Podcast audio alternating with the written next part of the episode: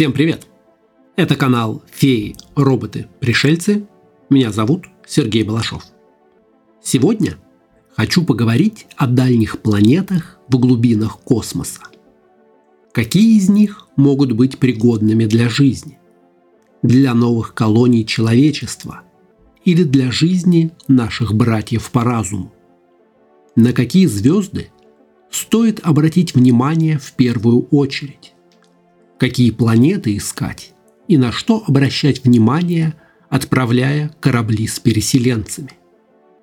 Какие из этих факторов, влияющих на пригодность планеты, мы можем изменить, а какие пока за гранью наших технологических возможностей? Об этом и поговорим.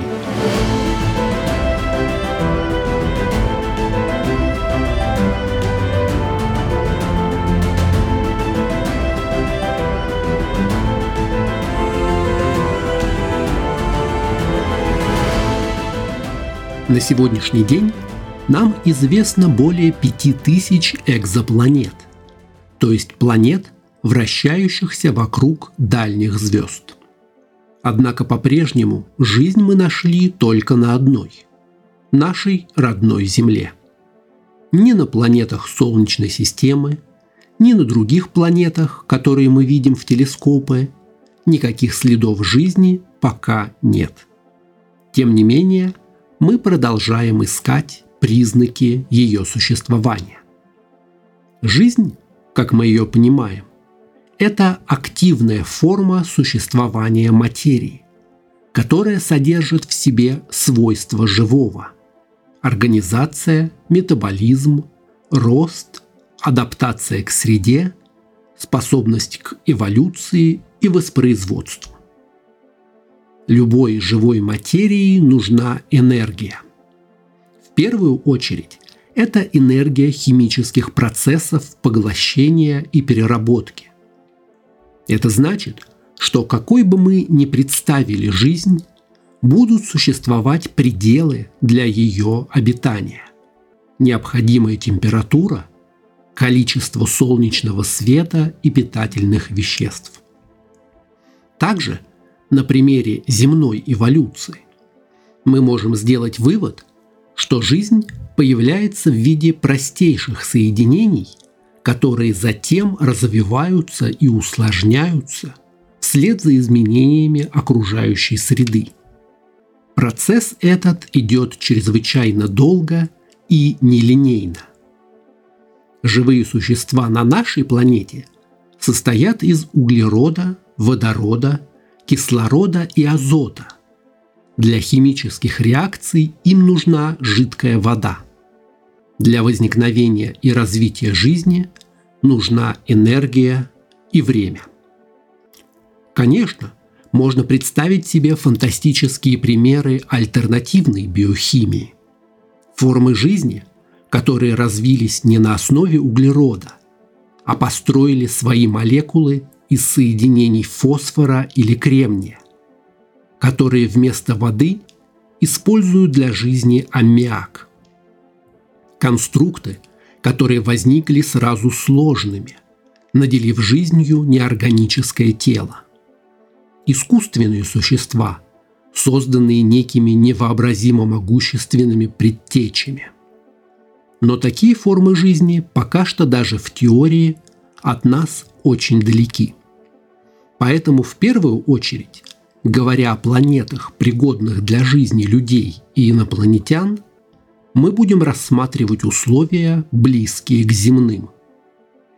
Пригодность планеты для жизни зависит от нескольких факторов. Это и параметры звезды, вокруг которой будет вращаться такая планета, и ближайшие к этой звезде соседи, и характеристики самой планеты. В первую очередь поговорим о свойствах звезды. Мы знаем, что звезды в своем существовании проходят путь эволюции. Звезды главной последовательности, которые могут существовать длительный период времени, бывают разного размера и разной температуры. От наиболее горячих голубых гигантов до небольших красных карликов. Считается, что для жизни пригодны звезды в среднем интервале с температурой от 4 до 7 тысяч градусов, с желтым и оранжевым цветом. Голубые гиганты, наиболее яркие звезды, быстро сгорают и живут мало по космическим меркам. Самые яркие звезды, которые мы видим на ночном небе, вспыхнули всего лишь десятки миллионов лет назад. Они могут быть младше костей динозавров, которые мы находим на нашей планете. Через несколько десятков миллионов лет они полностью израсходуют свой запас топлива и взорвутся сверхновыми или превратятся в черные дыры. По нашему представлению, даже 1 миллиард лет – это слишком мало для того, чтобы жизнь успела появиться, развиться и уж тем более обрести разум. На Земле для этого потребовалось 4 миллиарда лет. Также звезды-гиганты излучают много ультрафиолетового и рентгеновского излучения. Для существования жизни это слишком агрессивная и опасная среда. Звезды желтые и оранжевые, температура и размеры которых меньше, живут намного дольше. Срок жизни нашей звезды – около 10 миллиардов лет, и большую часть этого времени Солнце будет стабильным. Звезды, подобные Солнцу, излучают достаточно ультрафиолета, чтобы запустить важные для жизни процессы, но не так много, чтобы убить зарождающуюся жизнь. Что касается звезд более холодных, то это самые распространенные звезды в нашей галактике – красные карлики. Вопрос о том, могут ли красные карлики поддерживать жизнь у своих планет, является одним из ключевых в современной астробиологии. Дело в том, что красные карлики составляют три четверти всех звезд в галактике. Звезд желтого и оранжевого спектрального диапазона гораздо меньше – около 10% всех звезд. Таким образом, если красные карлики способны поддерживать жизнь, то число потенциально обитаемых миров во Вселенной резко увеличивается. Однако по современным представлениям маленькие красные звезды не самые лучшие хозяева для обитаемых планет. Их масса обычно мала, от 10 до 50% массы нашего Солнца. Термоядерные реакции в них идут исключительно медленно. Они излучают в сотни раз меньше света, чем наша звезда. Благодаря этому – срок жизни красных карликов практически вечен по сравнению с нашей системой. Они будут существовать сотни миллиардов лет. Планеты, которые вращаются вокруг красного карлика, чтобы получить достаточно тепла, должны находиться очень близко к своей звезде. Радиус орбиты по расчетам должен быть в три раза меньше, чем у Земли – примерно такой, как у Меркурия. На таком расстоянии приливное действие звезды может захватить вращение планеты, так что одна ее сторона всегда будет повернута к звезде, а другая от нее. Смены дня и ночи на такой планете не будет, а это существенно затрудняет существование жизни. Также такие звезды излучают большую часть энергии в инфракрасном диапазоне. Для жизни земного типа нужен тот диапазон, который мы называем видимым светом. Еще один фактор, который важен для поддержания жизни на планете, это стабильность излучения звезды. Большинство красных карликов внезапно интенсивно вспыхивает. Их яркость – может удвоиться за считанные минуты. Такие вспышки на Солнце очень вредны для жизни. Они могут разрушать соединения органики и сдувать значительный объем атмосферы планеты в космос. Даже наше Солнце при всей своей стабильности время от времени выбрасывает протуберанцы, которые фиксируются жителями Земли. А в течение 11-летнего цикла Солнце меняет свою светимость на одну десятую процента. Даже такие изменения предположительно влияют на климат Земли. Еще одно требование к звезде – это должна быть звезда относительно молодая, из второго или третьего поколения звезд. Все звезды состоят в основном из водорода и гелия. Однако звезды, возникшие сразу после Большого взрыва, когда во Вселенной не было ничего, кроме этих простейших элементов, не имеют планет. Просто потому, что для планет тогда во Вселенной еще не было материала. Требуется, чтобы полностью прогорели первые звезды, синтезировав в своих недрах более тяжелые элементы – кислород, углерод и так далее, вплоть до кремния и цинка. После этого таким звездам предстоит взорваться и раскидать синтезированные вещества по всей округе, чтобы они вошли в состав новых протопланетных дисков. Из этих элементов образовались бы первые планеты у новых звезд. В протопланетном диске, в котором мало химических элементов, либо вообще не появится каменистых планет, либо они будут маломассивными и непригодными для жизни. Звезды, о которых мы говорим, должны находиться в относительно спокойном участке галактики. Не в центре звездного скопления, где существует большая концентрация звезд, а значит и большая интенсивность излучения. Не рядом с черными дырами или пульсарами, источниками мощного гамма-излучения. Не рядом с другими звездами, которые могут нарушать стабильность орбит. Однако и чрезмерная изоляция звезды приведет к тому, что ей просто не хватит тяжелых элементов, образованных другими звездами, для того, чтобы создать большие планеты.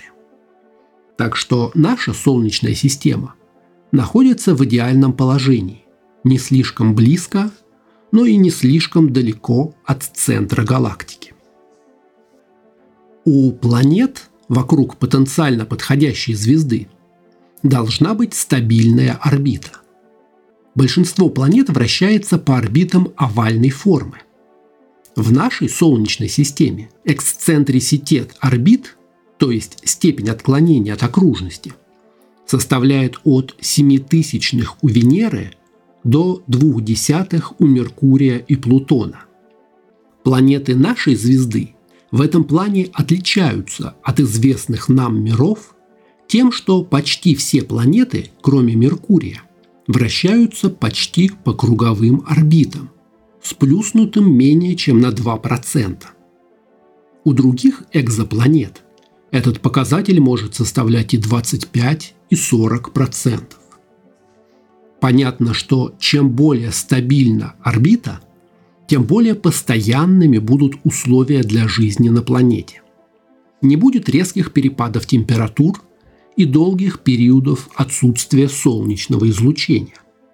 Для того, чтобы обеспечить такие орбиты, скорее всего, звезда должна находиться на значительном отдалении от своих соседей по галактике. От нашего Солнца до ближайших звезд как минимум 4 световых года. Расстояние достаточное для того, чтобы их гравитация была практически незаметна в масштабах планеты. Однако большинство звезд, которые мы знаем, относятся либо к двойным системам, либо к системам с большим количеством звезд.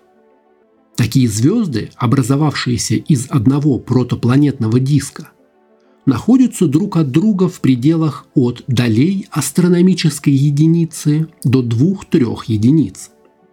По нашим расчетам, невозможны стабильные орбиты планет если звезды находятся друг от друга на расстоянии меньше 3,5 астрономических единиц.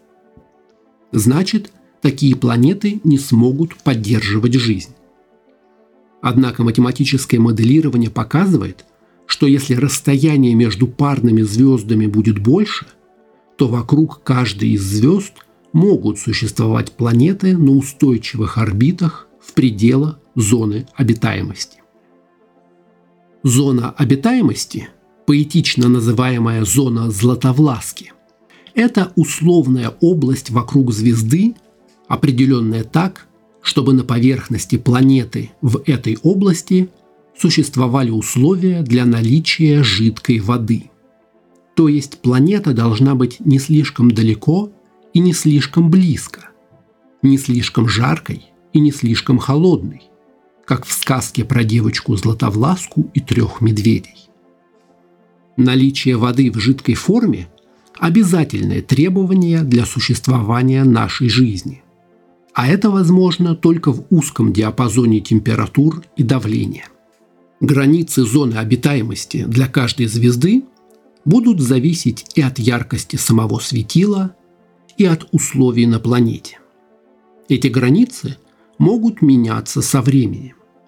По мере эволюции звезды светимость возрастает по мере горения водорода в ее недрах.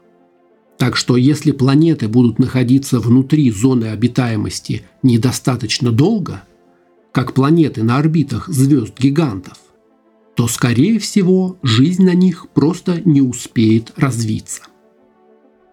Планета в зоне обитаемости должна находиться далеко от соседей – и если рядом с потенциальной каменной планетой будет находиться еще и планета-гигант, ее гравитационное воздействие может смещать орбиты, препятствовать образованию крупных планет и менять орбиту существующих. Скорее всего, нечто подобное произошло и в Солнечной системе. Гиганты Юпитер и Сатурн расчистили свои орбиты притянув крупные объекты к себе в качестве спутников или вытолкнули их за пределы системы. В большинстве известных нам звездных систем существуют так называемые горячие Юпитеры – газовые гиганты, которые находятся слишком близко к родной звезде, тем самым не давая возникнуть стабильным землеподобным планетам. Но одновременно с тем газовые гиганты на окраине миров играют чрезвычайно важную роль. Своей гравитацией они защищают внутренние планеты от крупных небесных тел, комет и астероидов, которые могут столкнуться с обитаемыми планетами и вызвать угрожающие жизни катастрофы. Следующим фактором является масса планеты. Оптимально будет масса от 1 трети Земли до 10 ее масс. Такая планета должна быть землеподобной, состоять из твердых элементов, главным образом из силикатных пород. Если масса такой планеты будет слишком мала, то ее низкая гравитация не сможет удерживать слой атмосферы. Газы будет сдувать в открытый космос солнечным ветром при низком атмосферном давлении невозможно существование жидкой воды. На планетах бесплотной атмосферы может не хватать нужных для появления жизни химических веществ. Также маленькие планеты быстрее остывают. Их площадь поверхности слишком велика по сравнению с их общим объемом. А значит, малые планеты быстрее прекращают геологическую активность, как это случилось с нашим Марсом. После того, как недра планеты остынут, затихнут вулканы и прекратится движение тектонических плит, существенно затормозятся и все остальные процессы, том числе и процессы, необходимые для поддержания жизни. Однако планета не должна быть и слишком массивной. У суперземель, которые в десятки раз тяжелее нашей Земли – будет слишком плотный слой водородно-гелиевой атмосферы. Из-за высокого давления поверхность будет больше походить на подводный мир, чем на сушу. Скорее всего, сложная многоклеточная жизнь в таких условиях развиться не сможет. А даже если она и появится, то высокая гравитация никогда не позволит этой жизни оторваться от поверхности. Еще одной характеристикой планеты, которая чрезвычайно важна для возникновения жизни, является наличие магнитного поля. Поле, которое генерируют источники внутри планеты, защищает от ионизирующего излучения звезды и тем самым делает условия на ней более мягкими. Без магнитного поля космические лучи непрерывно бомбардировали бы поверхность планеты и были губительны для жизни на ней. Поддерживать такое магнитное поле может только планета с большим внутренним ядром, содержащим большое количество железа. Планета должна быть достаточно массивной и быстро вращаться, чтобы в ее внутреннем ядре возник динамо-эффект.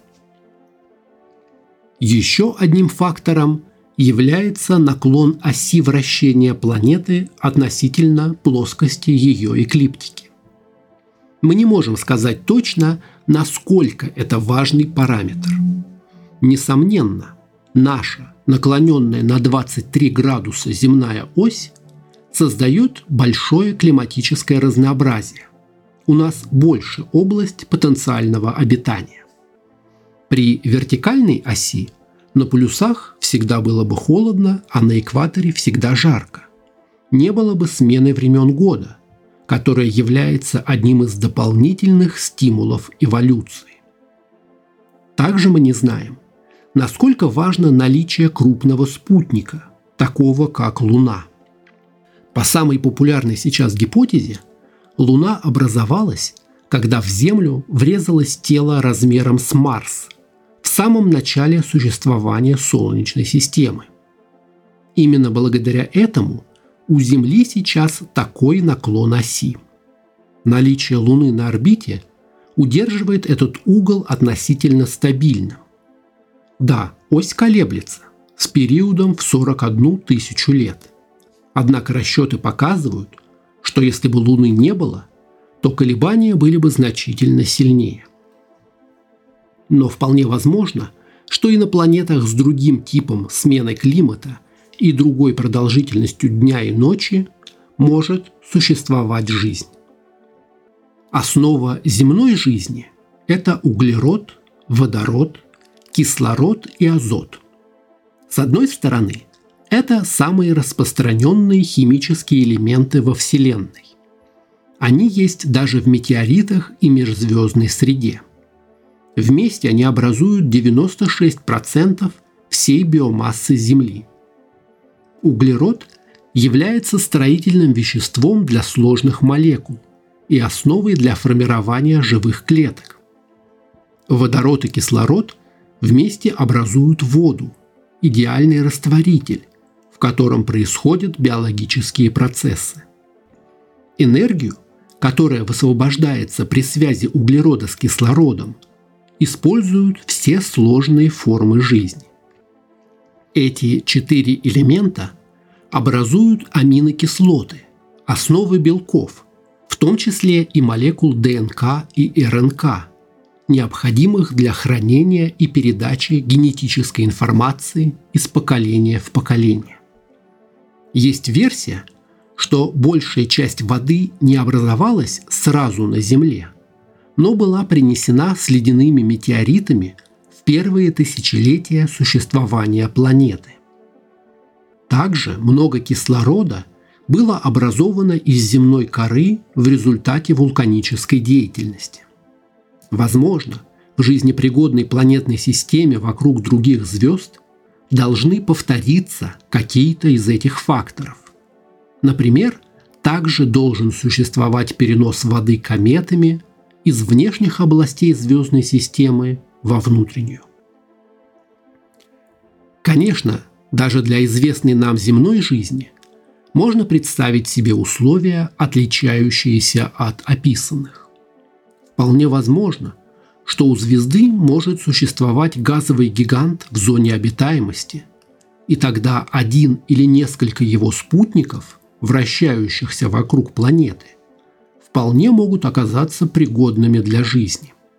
От излучения такие спутники будет защищать магнитное поле большой планеты, а излучаемого ею тепла будет достаточно для спутника мы знаем о существовании микроскопических живых организмов экстремофилов, которые могут обитать и размножаться в предельных условиях. Микроорганизмы теоретически могут существовать в верхних слоях атмосферы чрезвычайно горячих или массивных планет или в разломах и пещерах на планетах со слабой атмосферой или на дне океана под большим давлением в кратерах вулканов и на засушливых планетах с малым количеством воды. Разумеется, открытие любой такой внеземной жизни было бы сенсацией для космической биологии и планетологии. Но нам интереснее миры, где возможно наличие сложной, а еще лучше разумной жизни. Для оценки пригодности планет для жизни разработана целая система. Существуют две шкалы – индекс подобия Земле и индекс обитаемости планеты. Индекс подобия Земле позволяет ответить на вопрос, насколько планета по физическим характеристикам похожа на нашу. Индекс обитаемости добавляет к этому еще и факторы, важные для наличия жизни учитывается совокупность физических параметров по сравнению с аналогичными параметрами нашей планеты. В расчете учитывается масса, плотность, расстояние от звезды, а также тип поверхности, наличие атмосферы и магнитного поля, интенсивность получаемой звездной энергии, наличие воды и других веществ. Из всего большого списка известных нам планет 59 из них имеют индекс обитаемости выше 0,8, то есть являются потенциально пригодными для жизни таких, как мы. Однако стоит учитывать, что для некоторых из этих небесных тел мы еще не знаем всего набора факторов, такого как состав и наличие атмосферы, воды на поверхности и точное расстояние от родной звезды. Для сравнения стоит понимать, что у Венеры по этой шкале индекс обитаемости составляет 0,78. То есть она очень похожа на Землю и потенциально может стать новым домом для человечества. Но мы знаем, что на поверхности Венеры из-за чрезвычайно сильного парникового эффекта огромное давление и дожди из серной кислоты – у Марса этот индекс еще ниже – 0,64. При этом некоторые известные нам экзопланеты уже получили более высокий индекс. Это не означает, что на них есть жизнь, или они гарантированно будут похожи на Землю. Но есть все основания этого ожидать. Это планеты Teegarden b, TOI 700D, Kepler 1649c и TRAPPIST-1d. Все они вращаются вокруг одиночных красных карликов. Вторая планета, которую мы нашли на орбите звезды Тригарден в созвездии Овна, находится на расстоянии около 12,5 световых лет от Солнца. Она находится на круговой орбите на расстоянии в две сотых астрономических единицы от материнской звезды, примерно в 15 раз меньше, чем расстояние от Солнца до Меркурия. Год на ней длится чуть менее пяти земных суток. Масса планеты на 25% больше массы Земли. Мы не знаем, есть ли у Тригарден-Б атмосфера. Если есть, то климат ее может варьироваться в широких пределах – от минус 50 до плюс 50 градусов Цельсия. Но все равно это весьма обнадеживающий результат. Вот далеко не полный список факторов, которые влияют на то, может ли планета быть пригодна для известной нам жизни. Некоторые из этих факторов можно исправить наличием самой жизни. Например, количество кислорода в атмосфере менялось по мере развития Земли. За миллиарды лет возникали аэробные организмы, которые выделяли кислород в результате своей жизнедеятельности. Есть гипотеза, что биосфера любой планеты сама создает и поддерживает подходящие для себя условия. Мы можем придумывать смелые планетарные решения для того, чтобы сделать планету более удобной для нашего обитания. Ускорить вращение планеты и разогреть ее недра. Сократить или увеличить количество света, которое попадает на ее поверхность придумать способы занести в ее атмосферу растения для изменения химического состава атмосферы, бомбардировать поверхность ледяными метеоритами из других областей. Конечно, сами по себе эти задачи не легче, чем задача достигнуть этих самых других планет. Вполне возможно, что альтернативная биохимия распространена куда больше, чем мы представляем себе. И сложные формы жизни вполне могли появиться и в других условиях. Это делает наличие жизни куда более частым и вероятным явлением. Действительно, не может же Земля быть уникальной, единственной обитаемой планетой во всей Вселенной. В смелых научных и фантастических концептах существуют искусственные миры, которые могут создавать развитые цивилизации. Им не нужно искать планеты, подобные своей, а перелетать по космосу на уже созданных планетах-ковчегах.